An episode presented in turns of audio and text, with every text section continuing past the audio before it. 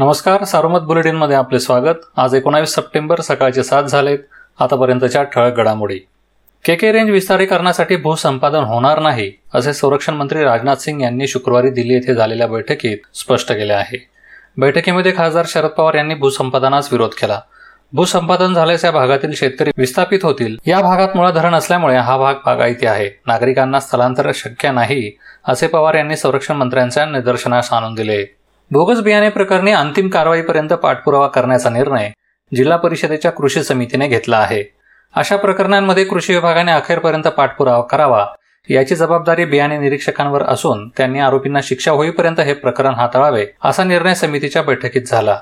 खरीप हंगामात सदोष बियाण्यांच्या अनेक तक्रारी झाल्या. कृषी विभागाने जिल्ह्यात सात ते आठ कृषी सेवा केंद्रांवर कारवाई केली. पोलिसात फिर्याद दाखल झाल्या. यातील दोन प्रकरणात दोषारोपपत्र दाखल झाले आहे. सरकारी अधिकाऱ्यांकडे खंडणीची मागणी आणि शासकीय कामात अडथळा प्रकरणी गुन्हा दाखल झालेले जिल्हा परिषदेचे माजी उपाध्यक्ष सुजित झावरे यांना पुणे शहरातील वारजे परिसरातून ताब्यात घेण्यात आले. मात्र झावरे यांची प्रकृती बिघडल्याने त्यांना नगर येथील इस्पितळात पोलिसांच्या देखरेखीखाली दाखल करण्यात आले आहे. पारनेरच्या तहसीलदार ज्योती देवरे यांनी त्यांच्या विरोधात तक्रार दिली होती. पोलीस महानिरीक्षकांनी या प्रकरणाची गंभीर दखल घेतल्याने झावरेंवर पुढील कारवाई झाली. महाविकास आघाडी सरकारने कृषी उत्पन्न बाजार समिती कायद्याच्या कलम तेरामध्ये काही महिन्यांपूर्वी दुरुस्ती केली. त्यानुसार शेतकऱ्यांच्या मतदानाचा अधिकार काढून तो ग्रामपंचायत सहकारी संस्थांच्या सदस्यांना बहाल करण्यात आला. या दुरुस्तीला आव्हान देणारी याचिका अॅडव्होकेट अजित बी काळे यांनी उच्च न्यायालयात दाखल केली आहे. या याचिकेवर काल सुनावणी झाली. न्यायालयाने महाराष्ट्र शासन पणन संचालक व राज्याचे मुख्य सरकारी वकील यांना नोटीस बजावली आहे.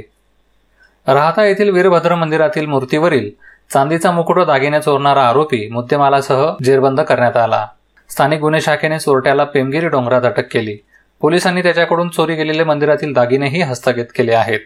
नेवासा तालुक्यातील खुनेगाव येथील ज्ञानदेव नामदेव गायकवाड या शेतकऱ्याने विषारी औषध घेऊन आत्महत्या केल्याची घटना घडली आहे.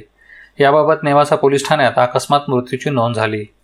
शुक्रवारी जिल्ह्यात सहाशे सत्त्याण्णव करोना बाधित वाढले जिल्ह्यातील एकूण बाधितांचा आकडा पस्तीस हजार चारशे बारा झाला. काल वीज बळीही वाढले. बळींची एकूण संख्या पाचशे एकोणसत्तर झाली आहे. जिल्ह्यात चार हजार सातशे सात करोना रुग्णांवर उपचार सुरू आहेत. दरम्यान तीस हजार एकशे छत्तीस रुग्णांनी करोनावर मात केली आहे. जिल्ह्यात करोनामुक्त होण्याचे प्रमाण पंच्याऐंशी टक्क्यांवर आहे. या होत्या ठळक घडामोडी सविस्तर बातम्यांसाठी वाचत राहा दैनिक सारोमत किंवा देशदूत डॉट कॉम या संकेतस्थळाला भेट द्या. नमस्कार.